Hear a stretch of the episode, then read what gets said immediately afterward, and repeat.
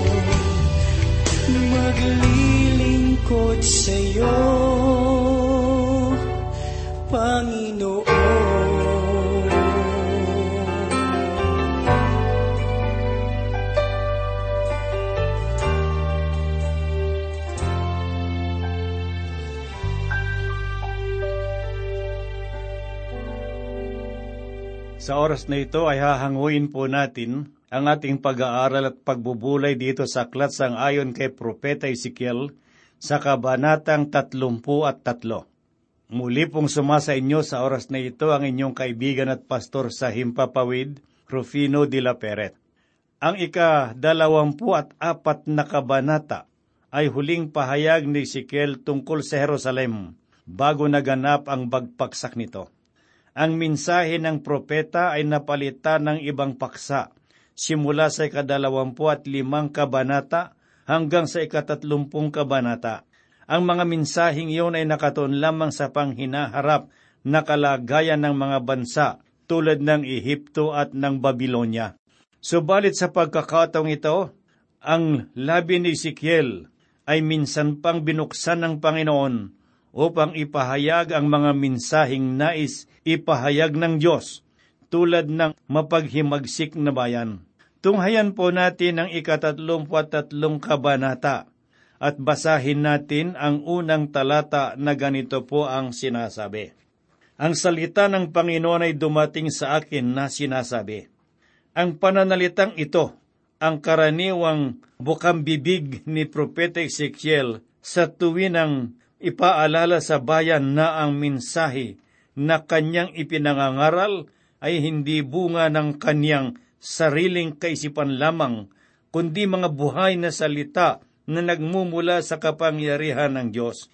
Ito ay isang tungkulin na dapat niyang gampanan sapagkat sinasabi sa ikalawat ikatlong talata ang ganito, Anak ng tao, magsalita ka sa iyong mga kababayan at sabihin mo sa kanila, kapag aking dinala ang tabak sa lupain, at ang taong bayan ng lupain ay kumuha ng isang lalaki sa gitna nila bilang bantay nila, at kung makita ng bantay na dumarating ang tabak sa lupain at kanyang hipan ang trumpeta at bigyan ng babala ang taong bayan, ipinapaalala ng Diyos ang mga tungkulin na dapat gampanan ng kanyang propeta. Inihahalin tulad ng Panginoon si Ezekiel sa isang tagapagbantay. Ang tungkulin ng tagapagbantay noong panahong iyon ay lubhang napakahalaga. Sila ay itinalaga ng mga tagapamahala upang matiyagang bantayan ang lunsod sa tuwing sumasapit ang gabi ang tagapagbantay ay dapat na magbigay ng tamang ulat o hudyat sapagkat kung hindi, ang kalagayan ng lungsod ay masasadlak sa panganib. Ito ang napakahalagang tungkulin na iniyatang sa balikat ni Propeta Ezekiel. Kaya sa pasimula pa lamang ng kanyang paglilingkod sa Panginoon, buong katapatan niyang ipinahayag ang minsahe ng Diyos kahit sa panahon ng kagipitan. Subalit, kung si Ezekiel ay itinuring na tapat na tagapagbantay, ang mga bulaang propeta noong panahong iyon ay maituturing na sinungaling o bulag na tagapagmasid. Ito ay dahil sa hindi nila sinasabi ang tunay na kalagayan ng bayan. Hindi nila nakikita ang paparating na kahatulan ng Panginoon laban sa kasamaan ng Jerusalem. Basahin po natin ang talatang anim na ganito po ang nasusulat. Ngunit kung makita ng bantay na dumarating ang tabak at hindi humihip ng trumpeta, at ang taong bayan ay hindi nabigyan ng babala, ang tabak ay dumating at pinatay ang sinuman sa kanila. Ang taong iyon ay kinuha sa kanyang kasamaan. Ngunit ang kanyang dugo ay sisingilin ko sa kamay ng bantay. Ang bantayan ng hatol ay nasasalig sa kasamaan na ginawa ng bayan. Dahil dito, ang kapahayagan ng katotohanan mula kay Ezekiel ay lubhang napakahalaga. Ganito po ang sinasabi sa ikapitong talata. Kaya't ikaw, anak ng tao, inilagay kitang bantay sa sambahayan ni Israel. Tuwing maririnig mo ang salita mula sa aking bibig, bigyan mo sila ng babala mula sa akin si Propeta Ezekiel ay naging tapat sa pagtupad ng kanyang tungkulin bilang isang propeta. Kung susuriin po nating mabuti ang mga pangyayaring naganap sa kanyang buhay, siya ay naging tapat sa kanyang tungkulin kahit nasa gitna ng pagdurusa at pag-uusig. Kaya bilang paalaala, sinabi sa kanya ng Panginoong Diyos sa ikawalong talata, Kapag aking sinabi sa masama, o masamang tao, ikaw ay tiyak na mamamatay, at ikaw ay hindi nagsalita upang bigyang babala. Ang masamang iyon ay mamamatay sa kanyang kasamaan, ngunit ang kanyang dugo ay sisingilin sa iyong mga kamay. Ang tagapagbantay ay may mabigat na tungkuling ginagampanan. Kinakailangan niyang iulat ang mga pangyayari at kalagayan sa palibot ng lunsod ang mabuting halimbawa sa tungkuling ito ay makikita sa buhay ni Propeta Ezekiel. Bagamat sa kaibuturan ng kanyang puso, alam niya na hindi siya pakikinggan ng bayan. Ngunit tanging ang pagpapahayag ng mensahe ang makapagpapalaya sa kanya sa isang mabigat na pananagutan. Ang halimbawang ito ang dapat na maging pananaw ng mga tagapagturo ng salita ng Diyos sa panahong ito. Ang isang mga ngaral ay hindi dapat na umasa sa dami ng mga tagapakinig na sukatan ng katotohanan ng banal na kasulatan. Ang dapat mangibabaw sa ating puso ay walang iba, kundi ang maipahayag ang salita ng Diyos. Ito man ay napapanahon o hindi. Huwag tayong padala sa dami ng taong dumadalo sa ating mga simbahan, sapagkat tulad ng bayang Israel, maaring sila ay nasa loob ng gawain, subalit ang kanilang puso ay malayo sa Diyos. Ang minsahing kailangan sa panahong ito ay ang ipahayag ang katotohanan at ang babala ng Diyos laban sa kasalanan. Basahin po natin ang sinasabi dito sa ikalabing isang talata. Sabihin mo sa kanila kung papaanong buhay ako, sabi ng Panginoong Diyos. Wala akong kasiyahan sa kamatayan ng masama, kundi ang masama ay tumalikod sa kanyang lakad at mabuhay. Manumbalik kayo mula sa inyong masasamang lakad, sapagkat bakit kayo mamamatay o sambahayan ni Israel? Nakatatawag pansin sa talatang ito na ang Diyos ay tela walang plano o panukala na magbigay ng hatol. Sapagkat sang-ayon kay Propeta Isayas, ang pagsasakatuparan ng hatol ay hindi likas sa kalooban ng Panginoon. Ito ay dahil sa layunin ng Diyos na magligtas ng mga makasalanan. Nais ng Diyos na tayo ay magbalik loob sa Kanya, ngunit kung tayo ay patuloy na nagmamatigas, ang Kanyang puot at hatol ang ating matatanggap. Pakinggan po ninyo ang sinasabi dito sa ikalabimpitong talata ng Kabanatang 33 sangayon sa sulat ni Propeta Ezekiel. Gayon may sinasabi ng inyong bayan, ang daan ng Panginoon ay hindi makatarungan, gayong ang kanilang mga daan ang hindi makatarungan. Nakalulungkot isipin na sa kabila ng mga pahayag na babala ng Diyos laban sa kasamaan ng bayang Israel, ang Panginoon pa ang lumalabas na hindi makatarungan sa kanyang hatol. Sinabi ng bayan, O Diyos, bakit maging ang mga matwid ay dumaranas ng iyong hatol. Hindi ba't makasalanan lang ang nararapat sa pangyayaring ito?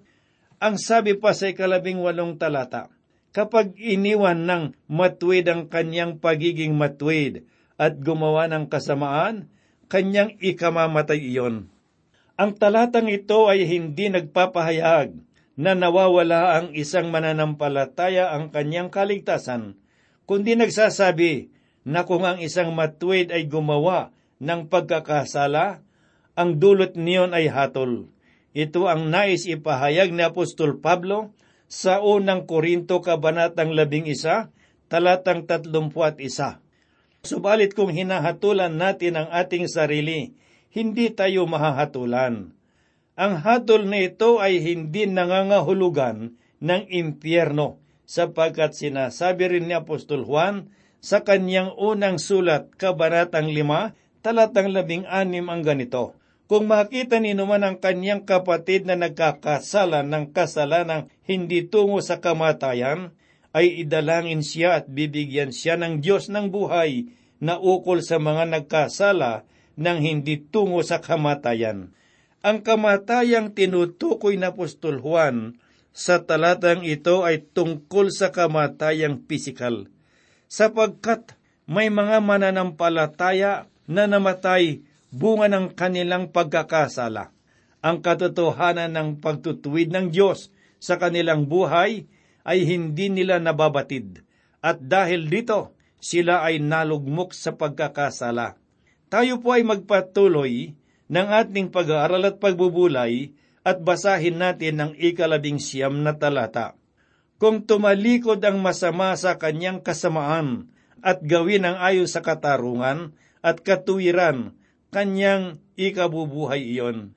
Ang Diyos ay makatarungan at mapagmahal. Kung ang isang makasalanan ay magbalik loob, siya ay kanyang pinatatawad at ipagpatuloy po nating basahin ang talatang dalawampu ng kabanatang tatlumpu at tatlo. Gayon may inyong sinasabi, ang daan ng Panginoon ay hindi makatarungan. O sambahayan Israel, aking hahatulan ang bawat isa sa inyo ayon sa kanyang mga lakad. Dahil sa hirap na dinaranas ng mga matwid sa lugar ng pagkabihag, ang kanilang kalooban ay hindi napigilang maghimutok sa Diyos. Ang sabi nila, Panginoon, hindi ba't kayo ang makatarungan? Bakit po kami nasa sadlak sa ganitong uri ng pagdurusa, gayong hindi kami nakibahagi sa paghihimagsik laban sa iyo? Hindi natin may pagkakaila na ang ganitong uri ng panambitan ay likas rin nating nararanasan ngayon. Iniisip natin, bakit tayo'y dinadamay ng Diyos sa kasalanan na ginawa ng iba? Subalit kung ating papansinin, sa talata, sinabi ng Panginoon, na aking hahatulan ng bawat isa sa inyo ayon sa kanyang mga lakad. Sa madaling salita, lahat ay haharap sa hukuman ng Diyos upang ipagsulit ang kanyang mga gawa. Subalit kung ikaw ay walang kaugnayan sa Panginoon, hindi mo makakamit ang buhay na walang hanggan. Ito ang patotoong sinasabi sa unang Pedro, Kabanatang 3, talatang 12. Basahin po natin ang sinabi, sapagkat ang mga mata ng Panginoon ay nasa mga matwid, at ang kanyang mga tainga ay bukas sa kanilang mga panalangin, ngunit ang mukha ng Panginoon ay laban sa mga gumagawa ng masama. Kung ating susuriing mabuti, sinasabi ng talata na ang tainga ng Panginoon ay bukas sa panalangin ng mga matwid. Kung ang masama ay mananalangin sa Panginoon ng pagsisisi, ang kanyang panalangin ay diringgin.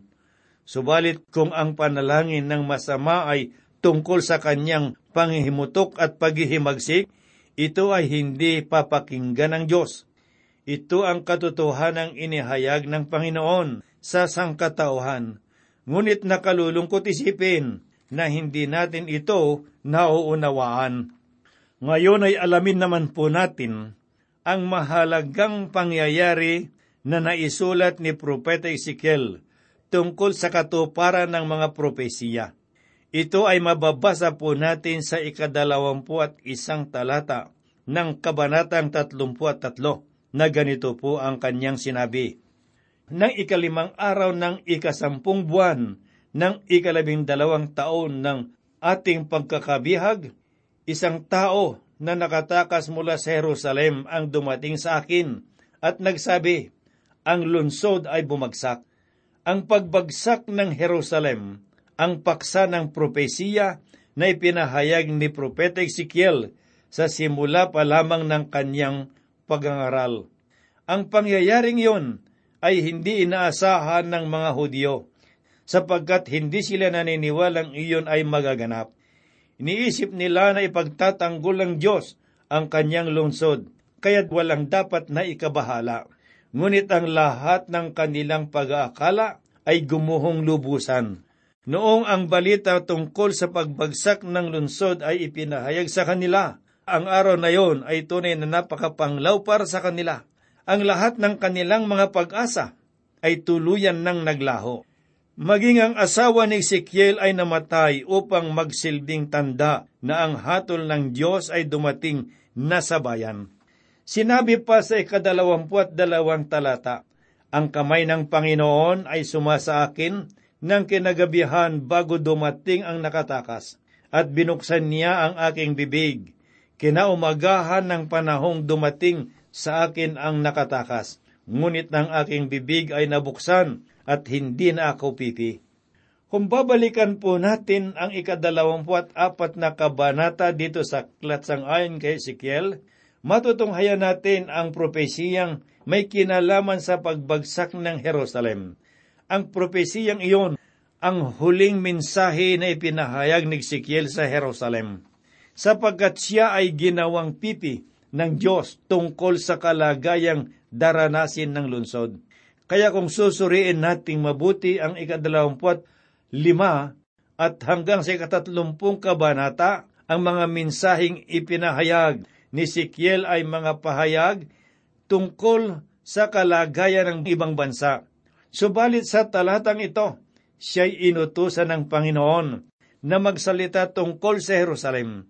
Ang sabi sa ikasdalawampu at tatlo at ikadalawamput apat na talata ay ganito. Ang salita ng Panginoon ay dumating sa akin na sinasabi, Anak ng tao, ang mga naninirahan sa mga gibang dahong iyon ng lupain ng Israel ay patuloy na nagsasabi, Si Abraham ay iisa lamang, ngunit kanyang naging pag-aari ang lupain. Ngunit tayo'y marami. Ang lupain ay tiyak na binigay sa atin upang angkinin. Sa kabila ng mga guhong padir na nakapaligid sa mga Israelita, ang kahangalan sa kanilang mga pag-iisip ay hindi pa rin nabago. Binalikan nila ang kasaysayan ni Abraham at sinabi na kung mapasakamay ni Abraham ang maraming lupain, gayong iisa lamang siya, gaano pa kaya tayo na marami? Subalit ang ganitong uri ng paghahambing sa sarili ay walang kabuluhan sapagkat ang pagpapala ng Diyos kay Abraham ay nababatay sa kanyang pananampalataya. Samantalang ang mga Hudyo, ito ay lumalapit sa Panginoon na may kapalaluan. Dahil dito, ang Diyos ay nagbigay ng katugunan sa pamamagitan ni Ezekiel. Basahin po natin ang sinasabi ng ikadalawampuat limang talata. Kaya't sabihin mo sa kanila, ganito ang sabi ng Panginoong Diyos, kayo'y nagsisikain ng lamang may dugo at itinatas ninyo ang inyong mga Diyos-Diyosan at nagpapadanak ng dugo. Inyo bang aariin ang lupain? Sa madaling salita, ang lupain ay pinagkaloob ng Diyos upang pabanalin sa pamamagitan ng kanilang pagsunod sa kautusan. Subalit ang kanilang mga gawa ay higit pa sa ginagawa ng mga pagano ang lupa ay binawi ng Diyos sa kanila at ibinigay sa kamay ng kanilang mga kaaway. Ang sabi pa sa kadalawampu at walong talata, Aking gagawing wasak at giba ang lupain at ang kanyang palalong kapangyarihan ay magwawakas at ang mga bundok ng Israel ay masisira. Ano pat walang daraanan doon ang hatol ng Panginoon ay hindi lamang bumagsak sa mga mamamayan ng Jerusalem, kundi maging sa kalagayan ng lupain. Ang kalagayang ito ay nanatili magpahanggang ngayon. Bilang patunay na ang hatol ay naroroon, ganito naman po ang ating mababasa sa ikatatlumpu at ikatatlumput isang talata. At tungkol sa iyo, anak ng tao, ang iyong bayan na sama-samang nag-uusap tungkol sa iyo sa tabi ng mga padir at sa mga pintuan ng mga bahay na nagsasabi sa bawat isa sa kanyang kapatid, Pumarito ka at pakinggan mo kung ano ang salita na nanggagaling sa Panginoon. Dumating sila sa iyo na gaya ng pagdating ng bayan, at nang sila'y nagsiupo sa harap mo, na gaya ng aking bayan, at kanilang dinirinig ang iyong mga salita, ngunit hindi nila ginagawa sapagkat sa pamamagitan ng kanilang mga labi ay nagpapakita sila ng malaking pag-ibig, ngunit ang kanilang puso ay nasa kanilang pakinabang. Bagamat ang mga Israelita ay tila nakikinig sa mga pahayag ni Ezekiel, naroon pa rin sa kaibuturan ng kanilang puso ang pagtalikod sa Diyos. Sila ay tulad ng mga taong kunyari ay nasa loob ng simbahan, subalit ang isip ay nasa sanlibutan. Ang sabi ni Santiago sa unang kabanata ng kanyang sulat, talatang dalawampu at dalawa ay ganito, Ngunit maging tagatupad kayo ng salita at hindi tagapakinig lamang na dinadaya ninyo ang inyong mga sarili. Ganito naman po ang sinasabi sa ikadalawampu at dalawa at ikadalawampu at tatlong talata.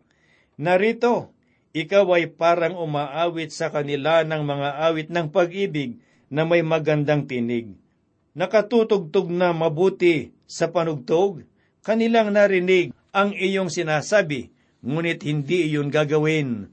At kapag ito'y nangyari, at ito'y darating, kanilang malalaman na isang propeta ang napa sa gitna nila. Ang pagbagsak ng lungsod ng Jerusalem ay malaking patutuo tungkol sa katotohanan ng mga ipinahayag ni Propeta Ezekiel bilang propeta ng Diyos. Nakalulungkot isipin na kinakailangan pang iguho ng Panginoon ang lunsod. Patunayan lamang na ang kanyang propeta ay nagsasabi ng totoo. Mga kaibigan, ang pag-aaninlangan sa Panginoon ay nagpapakita ng kawalan ng pagtitiwala.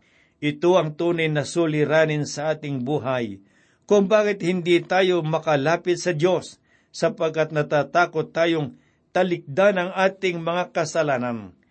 Inaakala natin na pakikinig ay sapat na nabantayan upang matawag tayong mananampalataya ng Panginoon. Ngunit ang totoo, tayo ay nagpapaimbabaw lamang. Mga kaibigan, ang nais ng Diyos ay ganap na pagtitiwala. Ibig makita ng Panginoon ang tunay na pagbabalik loob sa Kanya. Isang panunumbalik na nasasalig sa wagas na pananampalataya kay Kristo Jesus na namatay para sa ating mga kasalanan at nabuhay para sa ating katiyakan. Nawa ay bigyan natin ng pansin ang katotohanan ito, sapagkat ang kasalanan ay tulad ng isang kanser na lumalaganap sa buong katawan tungo sa kamatayan. Ngunit si Kristo ang tagapagligtas ang nagpapatawad ng mga kasalanan tungo sa buhay na walang hanggan. Siya ang iyong buhay. Ngayon din, kaibigan, ay magpasya ka. Saliksikin mo ang iyong sarili. Tanggapin mo si Kristo na iyong Diyos at tagapagligtas sa oras na ito.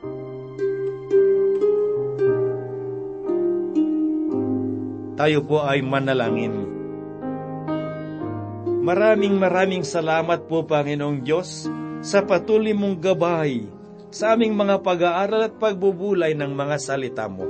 Dalangin po namin, Ama, ang patuloy mong pagpapala sa buhay ng bawat mga kaibigan at mga kapatid na nakikinig ng iyong mga salita sa pamamagitan ng himpilan ng radyo na kanilang naririnig ngayon.